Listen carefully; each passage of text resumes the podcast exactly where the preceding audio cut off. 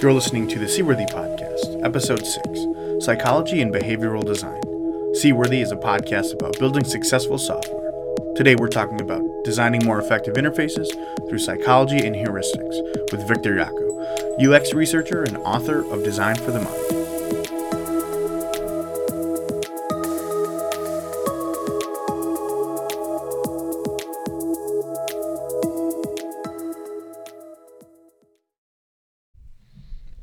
Hey everybody, Andrew here. I'm excited to have a special guest on the show today talking about one of my favorite subjects, uh, designing with behavior and psychology. Welcome Victor Yocco, uh, author of Design for the Mind. How you doing, hey, Victor? Andrew. I'm doing great. Thanks for having me today. Yeah, thanks for coming on the show. Appreciate no it. No problem. It's one of my favorite topics as well. Yeah, perfect. Um, can you give us a, a little background on maybe your background and your history and experience kind of leading up to the, to today? Sure. So I am a researcher at Intuitive Company, and we are a design firm located in uh, the Manayunk area of Philadelphia, if you're familiar with Philadelphia.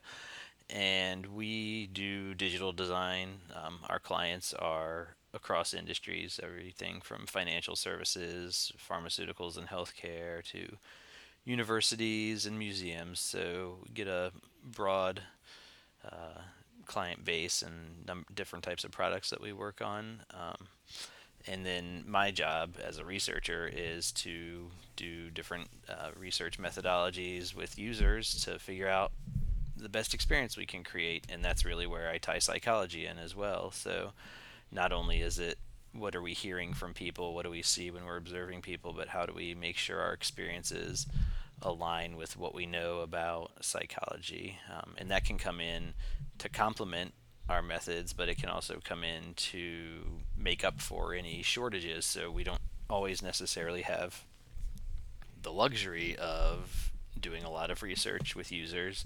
Right. And so if there's a, a, shortage or an area where we feel like we need more information and we don't have that luxury of getting it through research, we can sometimes make some educated guesses or help inform our decisions using what we know from psychology. Uh, so I spend a lot of my time designing studies and collecting data, interviewing folks, doing usability testing, observations, and then working really closely throughout that process with our designers and with our developers to make sure that it isn't a handoff and it isn't uh, different silos coming and throughout the entire design process. We're very mm. interwoven, and um, I think that makes for the best product in the end. And it allows me to understand how what I do then becomes relevant to designers and, and to the final product that we create. Yeah, that's a really good point. You know, empathizing. Do you think that there's um, obviously you said you guys like to work collaboratively you know i think very similar to to what we do here but um, you know empathizing with what the what the user is actually experiencing and what the value is they get out of the software in their life i think is important. Um, do you have any kind of thought processes or, or approaches to that on how you build it when research is kind of segmented from the actual visual design? Um, well I, I think from our perspective and the approach that i'm most familiar and comfortable with it, it really is looking for opportunities to bring other people into the research process. So, mm-hmm. uh, one of the things that has been a, a, change, I've worked here for three years, and when I first started, if we had, let's say, an interview or usability testing sessions scheduled, two researchers would go out and one would do the sort of implementing the protocol while the other would be the note taker. And after a while, that became not only uh, it took a toll on the resources to always have to have two researchers available for any type of research session that was going on, right? But it also meant we had to translate what we were finding to designers if they weren't involved. So one of the things that I started doing was having a designer come along instead of another researcher and, and they could be the note taker or they could be the person who was also going to be observing while we were uh, engaging in interviews. And so i feel like that's really helpful and so is making sure that people if they're not involved directly during the interview or during the research data collection period that they get to be exposed to what we're finding in almost real time. So, mm-hmm. for example, if I have a phone interview with someone, I'll post the recording on our Slack channel for whatever project it is, and I'll say, like, you know, I don't expect you to listen to the full hour, but if you go to minute four through 10, they talk really in detail about their current experience and what's frustrating about it. And that really right. helps to, to make the most productive use of the designer or the developer's time, but also let them really hear from the voice of the user what they're experiencing.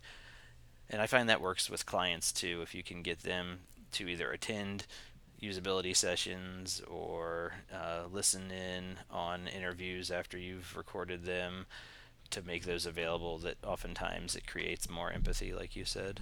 Mm-hmm. Yeah, that definitely makes sense. And I think, you know, one of those things too is, you know, we get a lot of, uh, you know, we do a similar thing here at Headway that we're an agency, we do design and development, but we get, you know, entrepreneurs that come to us with a lot of uh, essentially assumptions and, and um, not egotistical, but you know, believe that what they have in their mind is is going to be a real solution versus focusing on the problem. And we find that that aha moment a lot of times is when they actually start listening to customers and it's not an opinion from someone you know a friend or family member or us on the team. It's actual insights from someone who is going to be a customer of the product.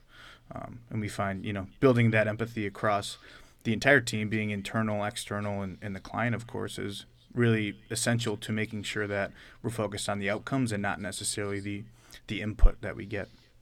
Yeah well said. I mean i hear that a lot and that's exactly what i experience which is there is no real substitute for hearing from the voices of your users or potential users. And, and like you said too oftentimes even as designers or as a researcher you can sometimes think about oh well you're you're going to solve the problem but you really need to do your duty in defining the problem first to make sure that okay maybe everybody doesn't need a dashboard page to solve the problem at hand. Maybe there's something else entirely different about the mm-hmm. experience mm-hmm. that isn't working. And what are people doing right now as a workaround? How can you create a digital solution for that and then go from there versus coming in very focused on you know what the solution is. So, yes, incorporating all that data is, is really important, I think, in doing upfront and then throughout the design process. Yeah, definitely. Um, one of the things that I found is kind of it's uh, prepping for today is you know you had recently ri- written an article on heuristics or mental shortcuts. Um, you know, many big tech leaders, right? They they eliminate decisions and take these shortcuts. You know, I think one of the most obvious ones is like Steve Jobs and Mark Zuckerberg. Their you know their daily clothing choice is the same, right? They want to eliminate that choice, and their their yes. willpower is maybe the same as you know your power or ability to make decisions on a daily basis. You know, we do that as users all the time. I know I do that in the software I use. Can you talk about the different heuristics or, or mental shortcuts sure. that we can use in design and build successful software and, and generate these outcomes for our users? Yeah, well, and I love heuristics. It's one of the things that I write about not only in my book, but as you mentioned, I have an article out on it as well through Smashing Magazine. And there are a number of heuristics. So it, I could uh, write probably four or five more articles. I think there's at least 25 or 30 that have been identified through uh, research in where where it comes from is the field of behavioral economics, and they're really mm-hmm. looking at how do people maximize their benefit through making decisions, and what they often find is people don't. And part of the reason they don't is because they don't have all the information available or they don't have the mental capacity to make all the decisions using 100% great information and right. so we we do things like we add emotion and we assign values that aren't just based on monetary outcomes to things and, and to an economist that seems rather irrational like oh you should always make the decision that leaves you better off why mm-hmm. don't people do that and so heuristics are like you said, mental shortcuts, and um, one of them that I that I wrote about that I think is really interesting is called the default effect, and that's where people have a tendency to not do anything to mess with the default setting of a product or of something that they are receiving from somebody else, with the assumption that an expert has already vetted the the current state, and so why would they need to mess with it? And where this can cause trouble,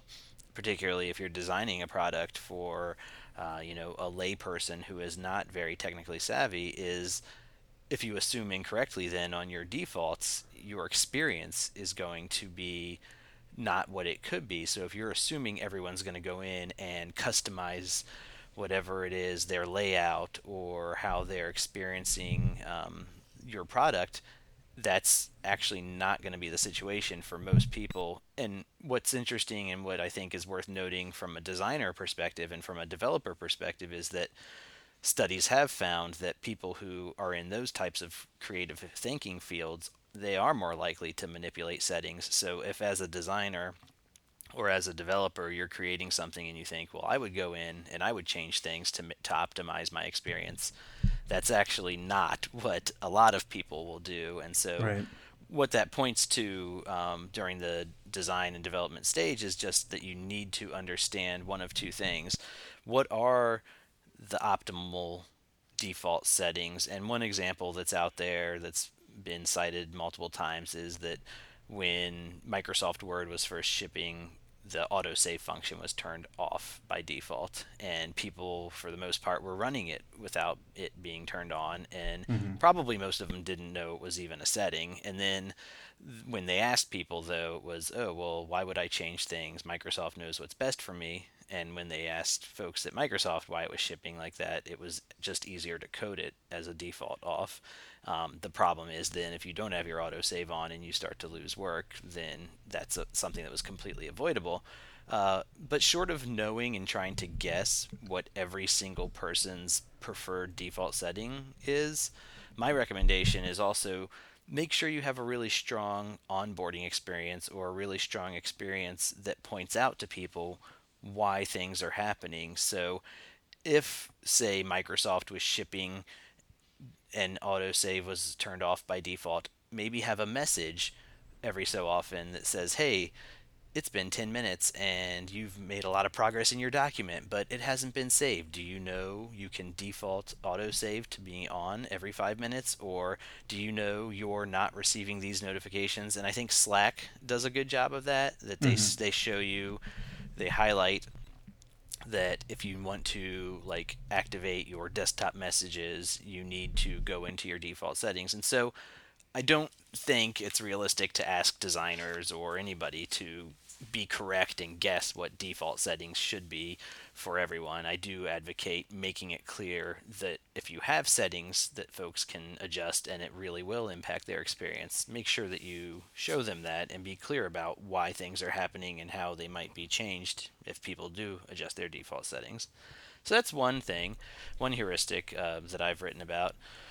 That's another heuristic uh, that I've written about is called the fluency heuristic, and that says I think similar to uh, what you mentioned with Steve Jobs and uh, wearing the same outfit or the same type of outfit each day is that mm-hmm. people assume what comes to mind first is the easiest choice to make is also the best choice to make and so right. the less effort you have to assign to thinking about something, the better you think, oh, making that decision makes sense. And so when you're talking about your product, you know, you want to make sure that your product is the first thing that comes to people's mind when they think about solving the problem at hand. And then also that the options that are presented through use of your product are are the top ways of solving for that. And so, like an example uh, that I've used in the past is how uh, TurboTax has sort of become synonymous for creating a good experience. And I'll often hear clients say, "We want to be the TurboTax of whatever industry they're in," and so because TurboTax comes to mind immediately for people when they think of a good experience, that has become like what people think of as a good experience, and they don't necessarily have deep knowledge of what makes that experience so good. But it's like, oh, I've heard other people reference that, or also it was the last product that I used for my taxes, and so I think that's a great experience. And, and that's also where the fluency uh, heuristic can come into play, which is what is very recent, what has happened very recently to jog people's memories of something. And so we hear about things like, um, you know, in the news, you hear about a lot of negative things like crime and terrorism and uh, negative things like that. What the fluency effect suggests is then after somebody would listen to a newscast and hear about these things, they're much more likely to think these things are significant and real and are happening and likely to impact them, even if you were to pull back and say, from a statistical standpoint, it's very unlikely you will be the victim of something like a terrorist activity. If you've just heard about it on the news, you feel like it's very likely that something like that will happen to you. And it's because that's the first thing that comes to mind. That's what right. you're familiar with having just heard. And so, you know, trying to think about how are you positioning your product? How are you surfacing advice at the right time or help at the right time to make sure that it's relevant to people is important as well. And that's where things like contextual help and tooltips can really have a major impact. So when you're thinking about your experience and where people might struggle, you often have a tendency to front load information and say, you know, here's all the information in the FAQs or here's all the questions people might have. But think about also what are the contextual real time opportunities so that people do have that immediate understanding of, oh, I see why this is relevant because it's popping up right at the time that I need this information. Yeah, those are all very good points. Um, are there any that come to mind as as most powerful? I know one of the articles I read, you know, I think you mentioned four, and you said there's 20 plus. Are there any other ones that stick out uh, that we can think about when we design these experiences to um, better serve customers? Sure. Yeah, so another thing that uh, really has a lot of impact on people is the amount of time that they spend when they're engaging in an activity becomes a substitute for value and so it, that's called sunk cost and people have a tendency to once they feel like they've invested time in something they don't want to change so if you're designing a product you need to think about how you can make your experience really engage people deeper in a way that causes them to spend time and resources. So for example setting up a profile. That serves a number of purposes, it allows people to make themselves feel unique or feel like they're customizing their experience. But also, if somebody has spent the time setting up a profile in your product, they've also invested that time. And now, if some other product comes along that does something similar, they should, based on the sunk time uh, heuristic, feel more obligated to stay with your product because they don't want to spend time reinvesting in doing the same activity over again, or something like um, in the in my book I use an example of, of eBay where eBay is like you know the world's largest uh, auction site and something that's a, a, feature of eBay is that people can set up stores. So they're not just auctioning one or two items, they have this entire inventory. Well, by allowing people to create stores, people are also spending a ton of time investing in uploading pictures and creating descriptions. So if eBay the second generation comes along as competition, people will be less likely to want to go to that because they've already spent so much time investing in putting all their stock on eBay. And so thinking about where are there opportunities that you can design an experience where people are going to invest more time and feel more connected is also going to make them more of a loyal customer or a loyal user over time as well. Yeah, yeah, that's a that's a great point. Um, one of the things that um, I wanted to talk about too is just uh, in your book you mentioned the BJ Fogg model for behavior. You know, behavior equals motivation, ability, and a trigger, or you need those things present to design for behavior. But the other side of that is also. Are you familiar with Nir Eyal's um, hook model? I'm not super familiar with it, but I am familiar with his with his book. I have not read it yet. Gotcha. So it, it includes a similar, so it's very similar to BJ's model um, for behavioral design, but it includes an investment uh, step as part of that, and so that's that's interesting. Um, you know, definitely we see people with you know completed scores, and we see that you know conversions increase when it comes to having you know having some kind of completed meter you know linkedin is is very good at that and i think they've been successful with it. Um, i don't know the back end analytics of it but you know being able to measure and, and essentially gamify part of that experience as an investment you know knowing that hey you've spent all this time um, you know investing in, in creating your profile and rating people endorsing people writing recommendations it's very unlikely that you're going to switch to something else. No that's exactly true and that's where the sunk time comes into play. You know, people are highly aware time is a valuable commodity as as much as anything else is, and that if they can accomplish something, they're not going to switch. And it's funny because a lot of the research on that has shown what what the full name of the heuristic actually is is the sunk time fallacy. And the reason it's called a fallacy is because where they've seen it play out negatively is in big IT projects that have become over budget and gone well over time that often people will still keep pushing forward these projects that have really become from an economic standpoint in both time and money your better option is just say okay we've spent 2 million dollars but we should just cut our losses because if we keep going, we now see that it's going to be another four or five million dollars to finish this project, and we only budgeted two million.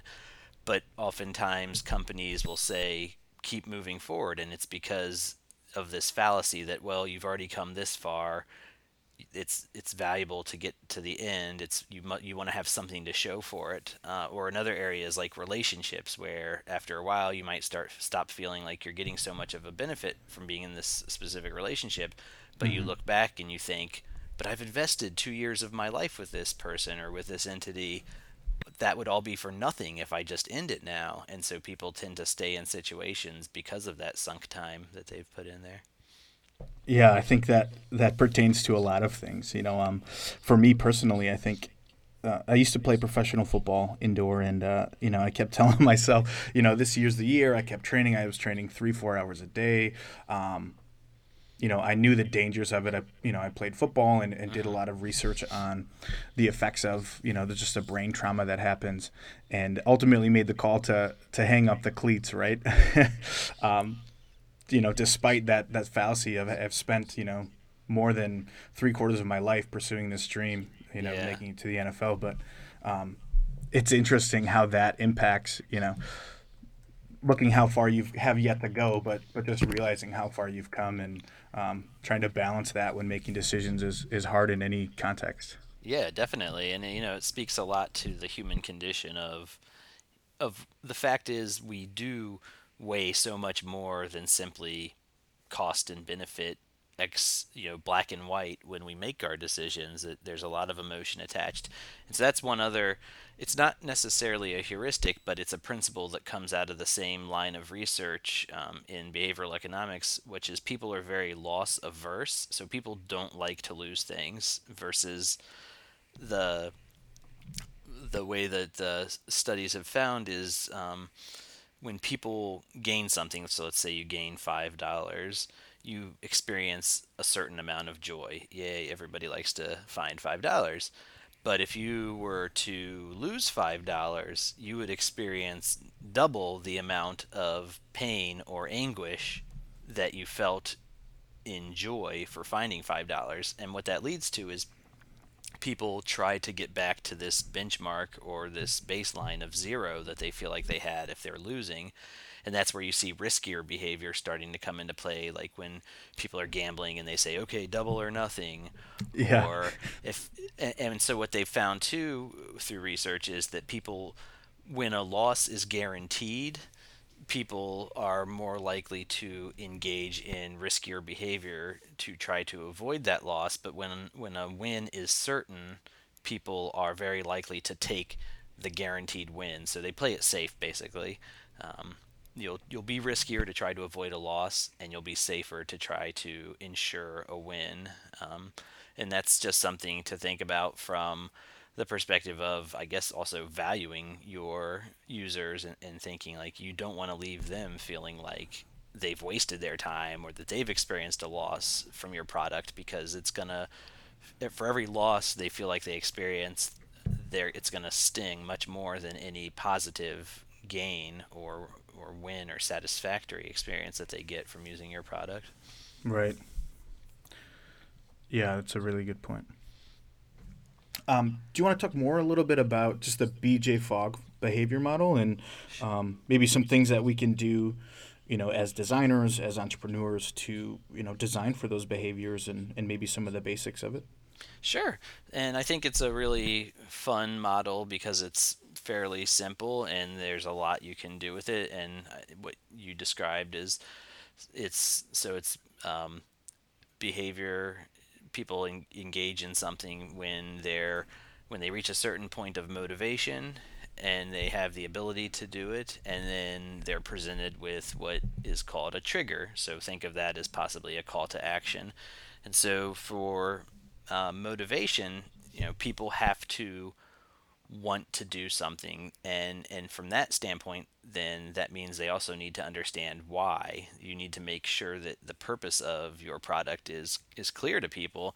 Um, and we talk about like when people land on a web page they look at it for under a second before they decide whether or not it's something that they're going to stick around and do. So Mm-hmm. Uh, from a from a persuasion standpoint and a motivation standpoint, you want to make sure then you're immediately showing the relevant information, and whether that's a visualization, whether that's a huge arrow or a big thing that says lose weight now if you're a weight loss website like you don't want to waste any time showing people why they should be motivated to use your product um, and then from the ability standpoint, it it becomes people might be really motivated. Like let's say I'm super motivated to buy a luxury car, but my ability is really low because I don't have the finances to do it.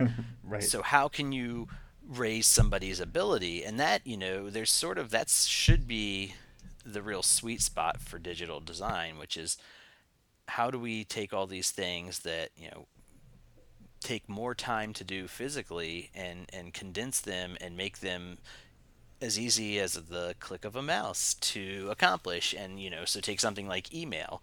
That takes the place of sending a letter. Uh, you for somebody who has a reliable internet connection or access even to a library where they can use a computer their ability to send mail or send verbal written communication to people increases exponentially just because of email. And so, how do digital designs take something that might be much more difficult to do and then present them in a way that is simpler eh, that increases people's ability? And an example that i use and unfortunately i guess i use too frequently is also turbotax for that one. And it's because turbotax takes something that while people aren't super motivated to file their taxes they're legally required to, and so most people have that as a motivation. So whether you want to or not, most people are going to file taxes. Um, right. But the ability part is tough because the tax code is huge and very difficult to interpret for a layperson, and there's a lot of forms involved. The more complicated your income gets, the more complicated the tax return gets. Well, TurboTax takes all that and it says, don't worry about that and they put a nice interface on top of what is technically a bunch of really boring tax forms, and then they also present it to you in a way that increases your ability to understand it. So rather than using some very stuffy government approved language around what is your current life situation, they ask you straight up, "Hey, have you had a kid born this year?" And it's like, mm-hmm. "Yes or no." Okay, well, you that's all you have to think about on the back end. They're doing all this work to increase your ability by saying, "Okay, if they clicked yes, attach this form and this form and ask them these 10 questions." And then they're also giving you this uh, the trigger or the call to action, which is eventually filing your taxes or purchasing TurboTax. They do that at a very strategic location, which so for TurboTax you can go through all of the the workflow of entering your information. Again, thinking about that sunk time uh, heuristic into play there as well. But mm-hmm. and then when you get to the end, you can't actually file your taxes until you agree to purchase the product. And so they've shown right. you, they've given you the ability and the motivation. They've said, "Hey, look, you can use our product to accomplish this task." And isn't it easy? And then it's okay, now you have to pay for it. And at that point, someone's going to say, Well, I've gone through all this, I've seen how easy it is even if I owe taxes, I'm not super happy about that. But what's the likelihood that I'm going to buy a competing product and it's going to tell me that I don't owe taxes if I enter this same information? If you have, if TurboTax has done its job and created this trust that what their tool is doing is uh, reliable and trustworthy, most people then are going to say, okay, this is the product I'm going to go with. And so they can't get through that wall without either paying or qualifying, I guess, for the free version. But so that's when they present their trigger, and that's the the other piece that's critical from BJ Fogg's model is so basically he says if you have low motivation and low ability and you present somebody with a trigger there's nothing they're going to do they're not going to buy your product they're not going to find out more information they're not going to click um, so if somebody doesn't understand why they need to file taxes, it doesn't matter how easy TurboTax is. No one's ever going to say, "Okay, take me to the free trial or to the free uh, start of the workflow." Uh, on the other hand, somebody might be super motivated, like in my car situation, but not have any ability to finance that car. And it doesn't matter what you do, you can tell me buy now, and if I can't afford that car, there's nothing I can do. Um, so you have to find that sweet spot of where does motivation and ability get to the point where presenting the trigger makes sense.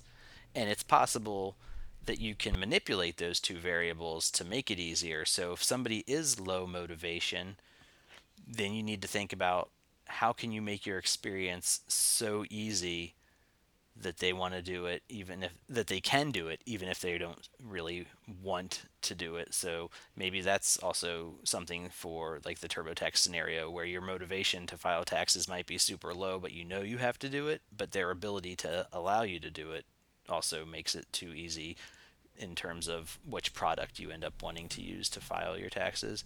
And if people are having lower motivation how can you show them that the reason for using your product is something that they should feel motivated to do. And maybe that's even around how you market your product or if you say like you know we're going to have a time time bound sale or you can have a free trial so that you can use the product for 30 days and then realize oh your life won't be complete without it. And then you are motivated to keep moving forward and using it.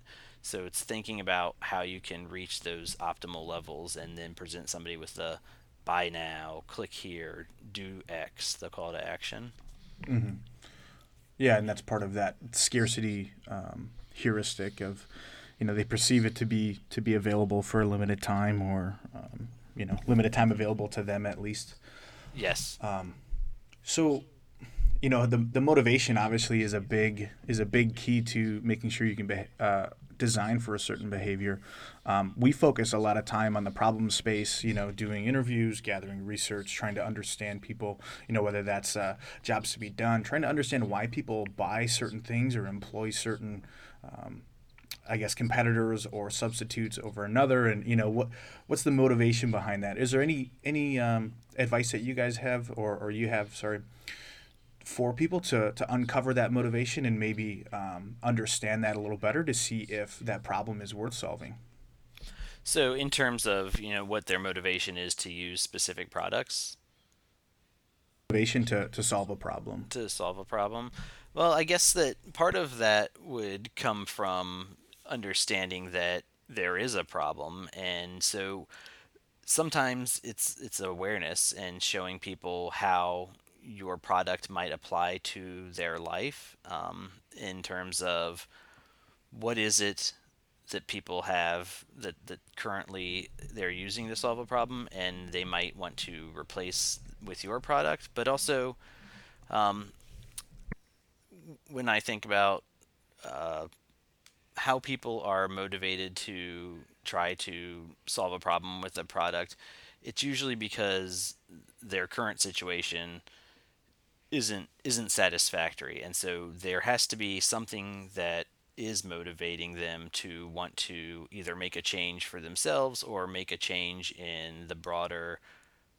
like I guess world or innovate for some reason. And so that's when people start to look for solutions. Um, the way I've I've written a couple articles around what type of person is motivated to look for different solutions around the topic of innovation.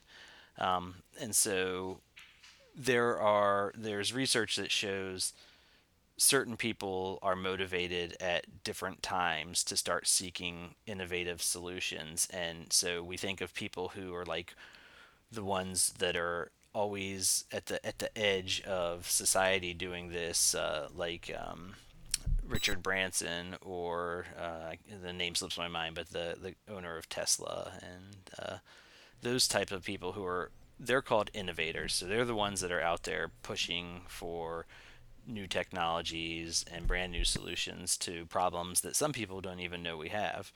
And then there's people who come after them and they're the ones who are like waiting in line to purchase the newest iPhone release and it's because they feel like they want to be early adapters is what they're called and they want to grab on to newer technologies and newer solutions and they find out about these things by watching what the innovators are doing the people mm-hmm. who are setting the and the funny thing is by the time early adapters come onto the scene usually innovators have moved on to something else and it's because they have a very short attention span when it comes to the newest, coolest thing, and they're ready to move on and, and solve a new problem.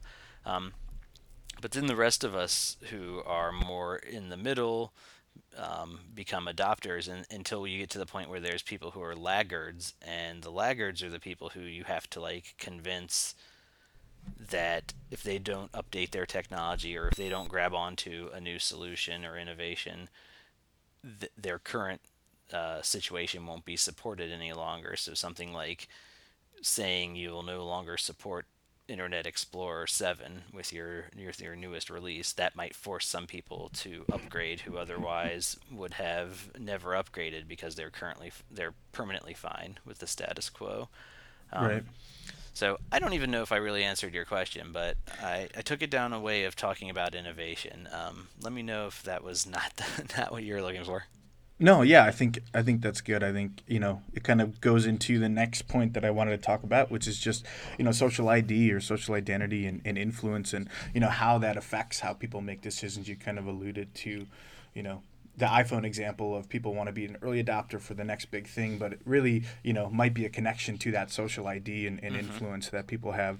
Um, can you talk a little bit about about that? Definitely, yeah. So social identity and how people identify with groups is really key to not only uh, like everyday life, but definitely how people decide what products to use. And what researchers have found is that in a lot of situations, people will engage in a behavior because of what they see other people around them doing. And it's not just random, it's not anyone that they see around them, but it's people that they feel similarities to people they feel like they're in the same group. And so there's a specific line of thinking in psychology called social identity theory.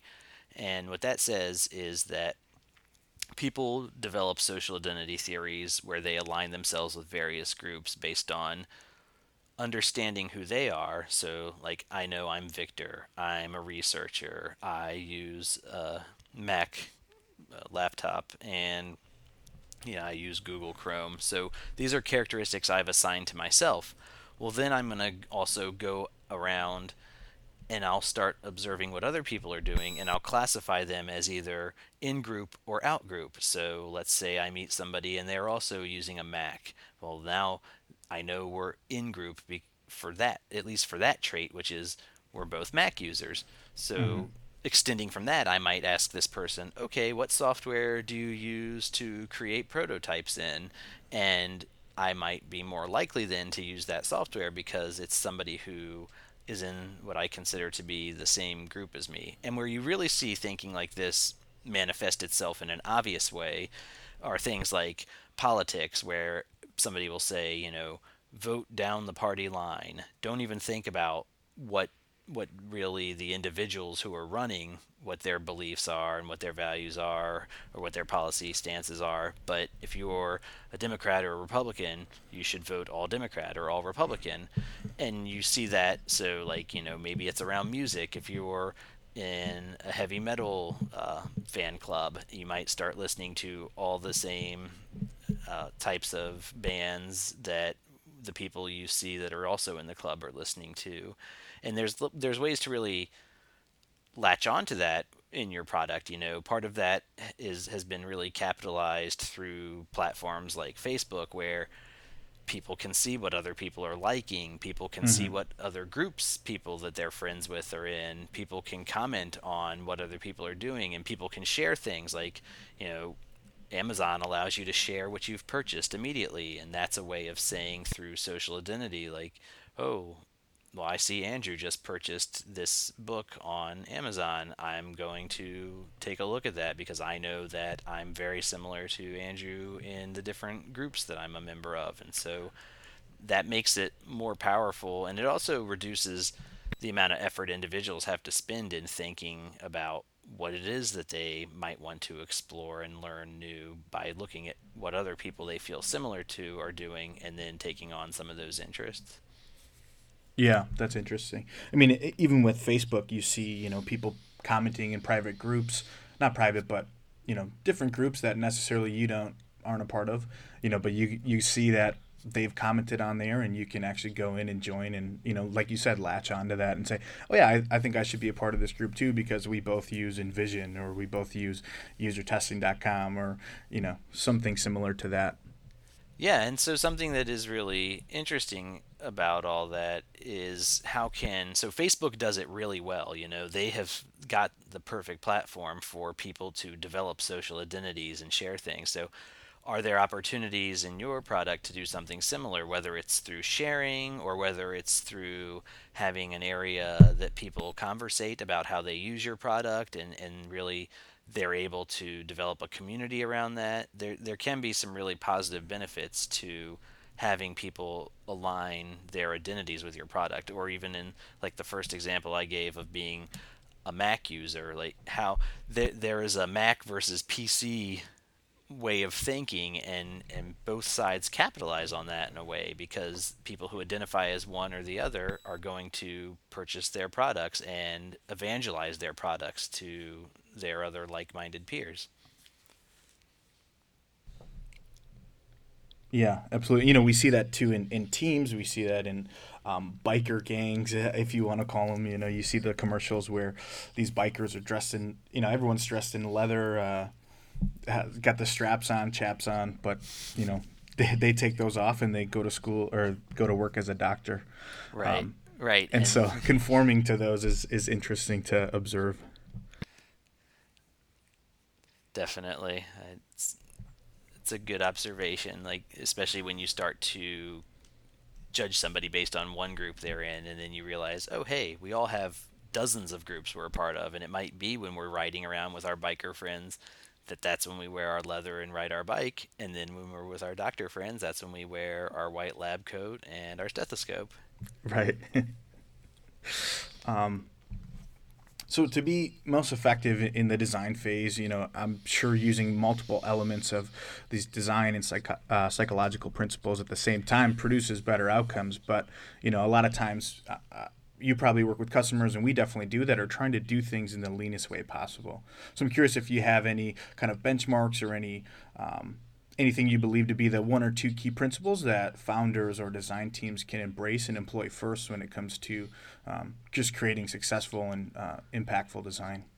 Sure. So, well, sadly, I, there's no one size fits all answer in terms of like a psychological principle, and I, I guess it's not even necessarily sadly. From my viewpoint, it's not sad because it means right. I get to keep writing about things. But I would say that from a from an ease of use, ease of implementation perspective, a lot of the heuristics should be things that, if you're not already accounting for them subconsciously, you should be able to take a look at your design and start to identify opportunities right off the bat. So if you think about mm-hmm. things like sunk cost or like uh, fluency and showing people what to do as they need to do it, or default effect and showing people how their default uh, settings might be impacting their experience, those are things that you should be able to not only implement pretty quickly, but also if you're working with a client, convey the value of it pretty quickly. And so I've found that something that can be pretty immediately beneficial is taking a good look at your experience and identifying what you're already doing and then learning how to talk about it. So saying not only, okay, we've show we're showing people here why they're not getting messages is because of their default setting, but then also having just a few extra sentences that you can tell a client, you know, we know people are not going to explore the product because that's not something that a lot of people have time or interest in doing, but by surfacing this information, we're likely to create a much deeper experience or allow them to customize their default settings in a way that's going to be much more valuable and therefore they're going to have a much more positive thought around your product that when you learn how to talk about why what you're doing should work that's also a really immediate benefit to clients and understanding your work.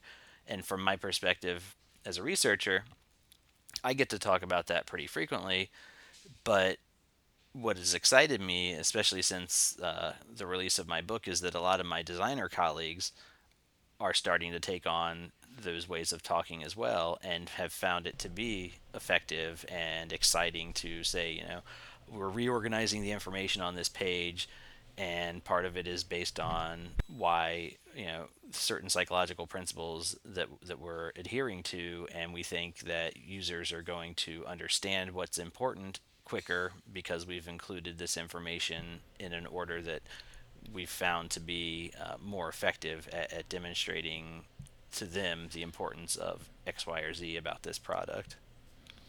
Right. Yeah, and that's where that logic really becomes important, especially with dealing with clients. You know, you get people, or my dog doesn't like red, or you know, my grandma um, her favorite color is blue, so we should make it blue, or this should be there, you know, for certain reasons. But pointing back to, you know, observational data, um, these principles, I think, is really powerful and, and really fighting for the user, you know, and what's best and trying to create um, a better world for them, essentially through through the software that we create.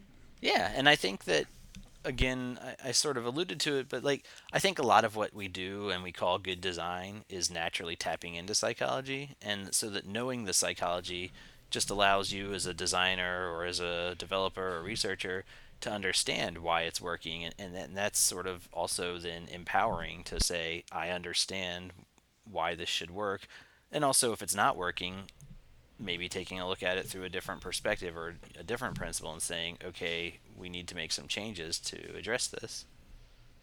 Yeah, definitely. Um, well, yeah, I appreciate you, Victor, leading some more insight into psychology, design, this behavioral um, design. Where can people follow you and learn more about what you do? So I'm on Twitter at Victor Yocco, and that's V I C T O R Y O C C O and that's also my website is victoryocco.com and then you can always send me an email at victoryocco at gmail.com and if you take the time to send a personal note i will take the time to send a response. And then i also wanted to uh, my book design for the mind is available through manning publications on their website manning.com and if you use the code 39YOCCO, 39YOCCO, and you order through the publisher, you'll get 39% off the cover price. Perfect. We appreciate you extending that uh, that discount, and thanks again for being on the show. Absolutely, Andrew. Thanks for having me, and I really enjoyed the conversation. Yeah, thanks. Thanks for listening to Seaworthy. Connect with us on Twitter at SeaworthyFM, and make sure to subscribe, ask questions, and leave feedback on the Remarks app. We'll see you again in two weeks.